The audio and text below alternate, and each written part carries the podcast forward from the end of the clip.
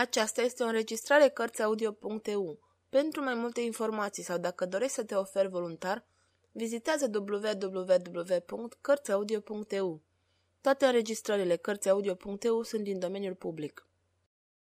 Alexandre Dumas Masca de fier Capitolul 14 O noapte în Bastilia Suferința pe acest pământ este în raport cu forțele omului. Nu pretindem că Dumnezeu măsoară durerile pe care le zvârle pe capul cuiva în raport cu puterea de îndurare a creaturii lovită. Această afirmație n-ar fi exactă din moment ce Dumnezeu îngăduie moartea, care este deseori singurul refugiu al sufletelor prea tare chinuite în corpul omenesc. Suferințele sunt în raport cu forțele, adică omul slab suferă mai mult, în chin egal decât omul puternic. Acum, din ce elemente se compune forța omenească? Oare această forță nu-i mai ales consecința exercițiilor, obișnuinței, experienței? Iată ce nu vom căuta să demonstrăm. Este o axiomă atât pentru moral cât și pentru fizic. Când tânărul protejat al lui D'Artagnan, zdrobit, fu închis în celula sa, își închipui mai întâi că moartea este ca un somn, că este presărată de vise că odată cu masca de fier ce îi se pusese pe umeri, fusese aruncat în neant și că moartea urmase ca o consecință firească după visul său de rege atotputernic. Fusese rege o singură zi, dar ce zi! Câte evenimente nu se perindaseră prin fața ochilor săi! Aproape că nu-i venea să creadă că el fusese acela care se logodise cu Maria Tereza, infanta de Spanie, pe care o iubea atât de mult. Ca o fantomă în viață, asista la desfășurarea pasiunii sale dureroase.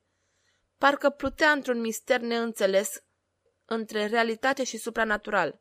Auzea totul, vedea totul, fără să încurce niciunul din amănuntele agoniei sale și toate acestea, își spunea bietul Filip, constituiau un supliciu cu atât mai îngrozitor cu cât putea să dureze o eternitate.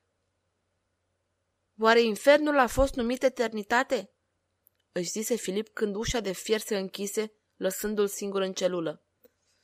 Nici nu privi în jurul său și, în această sinistră încăpere, rezemat de un zid, el căuta să se convingă că e mort, închizând ochii pentru a nu vedea ceva și mai rău încă.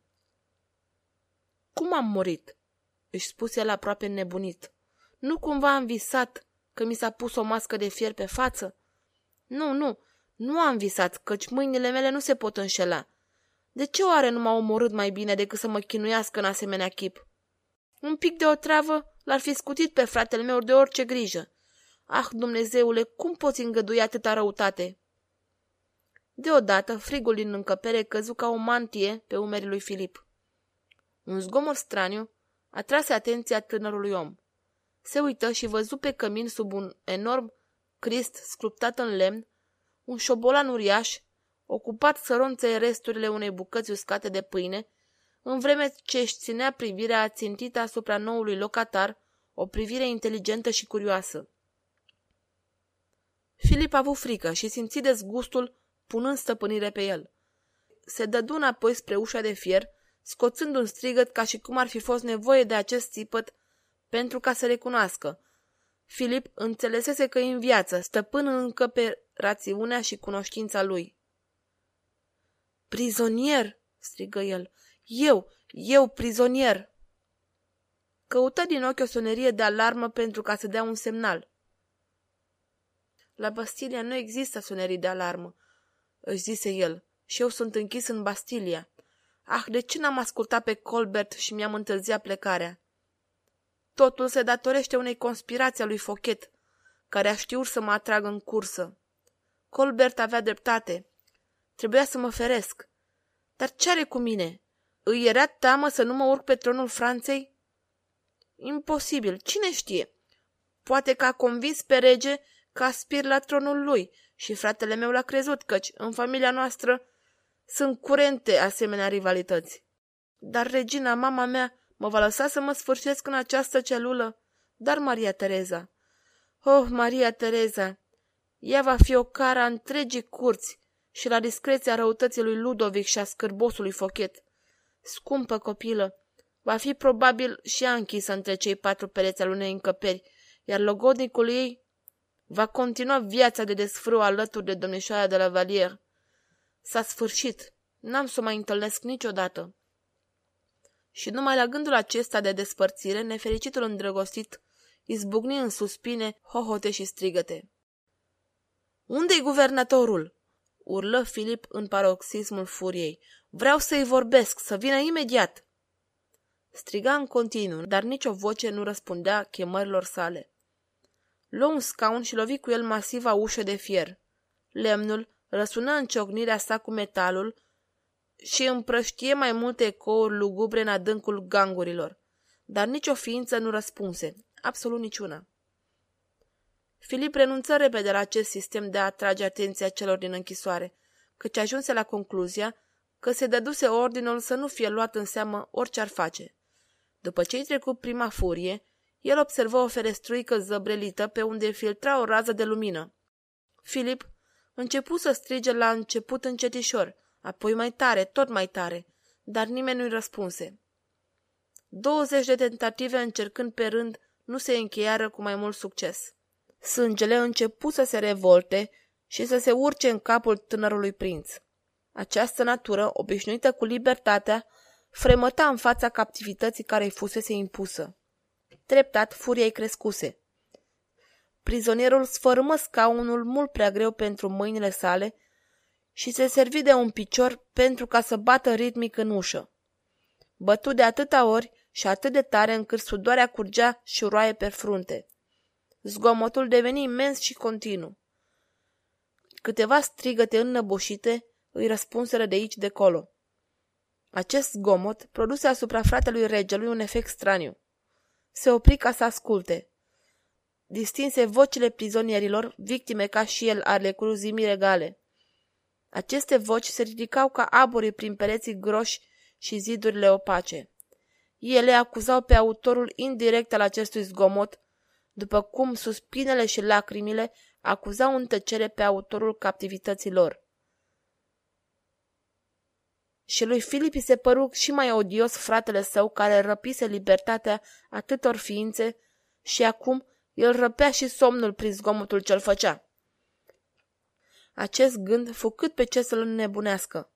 Dublă forțele sau propriu-zisa voință, dornică să obțină o informație sau o concluzie. Piciorul scaunului își reluă oficiul. După o oră, Filip auzi ceva în coridor, în spatele ușii sale, și o lovitură năprasnică venită din afară îl făcu să se oprească. Ei, omul, ai nebunit?" zise o voce aspră și grosolană. Ce te-a apucat azi de dimineață?" Azi de dimineață?" se gândi prințul surprins. Apoi, politicos întrebă. Domnule, sunteți guvernatorul Bastiliei? Omule, ai ceva scrântit la scăfărlie, replică vocea. Dar acesta nu e un motiv să faci atâta vacarm. Încetează odată. Dumneata ești guvernatorul? întrebă din nou Filip. Nu mai primi niciun răspuns. Auzi zgomotul unei uși închizându-se și distinse pașii pasnicului îndepărtându-se. Când tânărul căpătă certitudinea că pasnicul plecase, furia lui nu mai cunoscu limită. Agil ca un tigru, sări de pe masă la fereastră și zgâlții zăbrelele. Sparse geamul, ale cărui cioburi căzură pe pavajul curții. Răguși strigând, Guvernatorul! Guvernatorul! Acest acces dură o oră, care fu o perioadă de febră mare.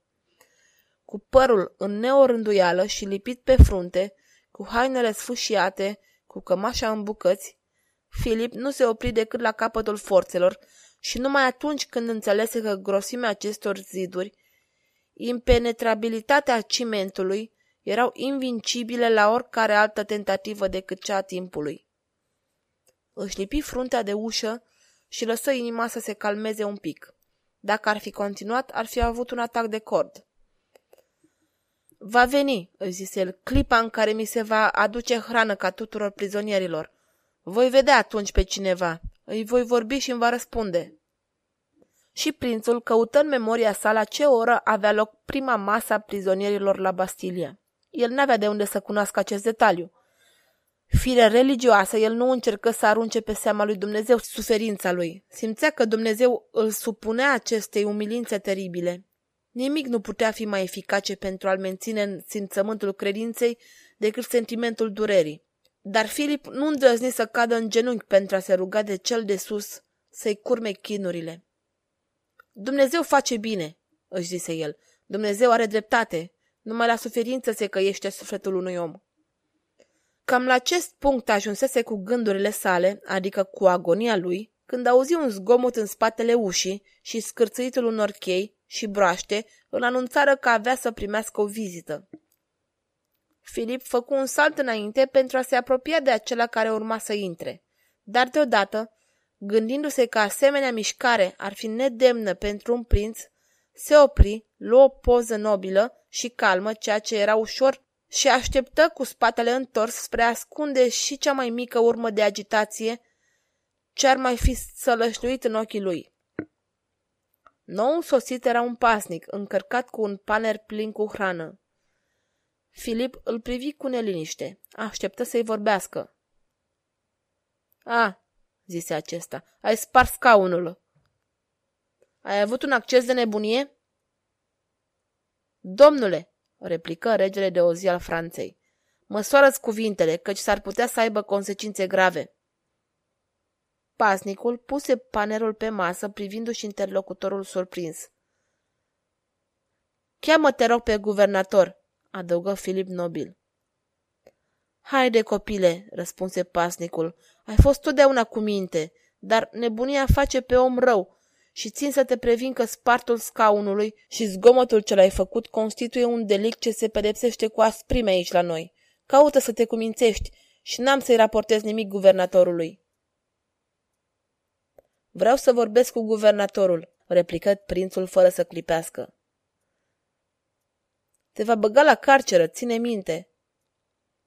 Vreau, mă auzi? Ah, iată că privirea îți devine rătăcită.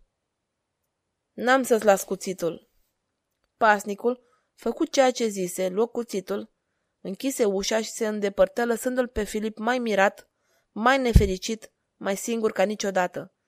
În zadar reluă jocul cu piciorul scaunului. În zadar aruncă pe fereastră haina și farfuriile. Nimeni nu-i răspunse. Două ore mai târziu, în celulă, nu se mai afla un prinț, un gentilom, un om, un creier. Devenise un nebun, rupându-și unghiile de ușă, căznindu-se să scoată pavajul camerei și scoțând urlete atât de înfricoșătoare, încât bătrâna Bastilie părea că tremură din temelii. În ceea ce privește pe guvernator, el nici nu se deranja de tot acest vacarm. Paznicul și santinelele de rond îi înaintaseră raportul, dar la ce bun. Nebunii erau un lucru curent în fortăreață și zidurile nu erau oare mai tari ca nebunii? Domnule Bazimeu, pătrunz de tot ce zisese Fochet, al cărui devotat era și perfect în regulă cu ordinul regelui, n-avea altceva mai bun de făcut decât să-l lase pe prizonier fie să urle sau să spargă geamurile. Totuși, acest prizonier nu-i convenea. Auzi, domnule, să-i se dea onorurile ca unui rege. Așa ceva nu se mai întâmplase. În gând, dorea ca această poveste să se termine odată. N-ar fi rău, monologa el, ca totul să se întâmple după gândul meu. Un prizonier obișnuit este destul de mult ca să-i dorim moartea liberatoare. Mult mai vârtos când prizonierul devine nebun și când poate, mușcă și face zgomot în Bastilia. În asemenea cazuri, zău, nu trebuie numai să dorim moartea, ci am face o operă caritabilă, suprimându-l încet încet. Și bunul guvernator, obosit de pe urma unui raționament atât de profund, ordonă să-i se mai servească o nouă masă.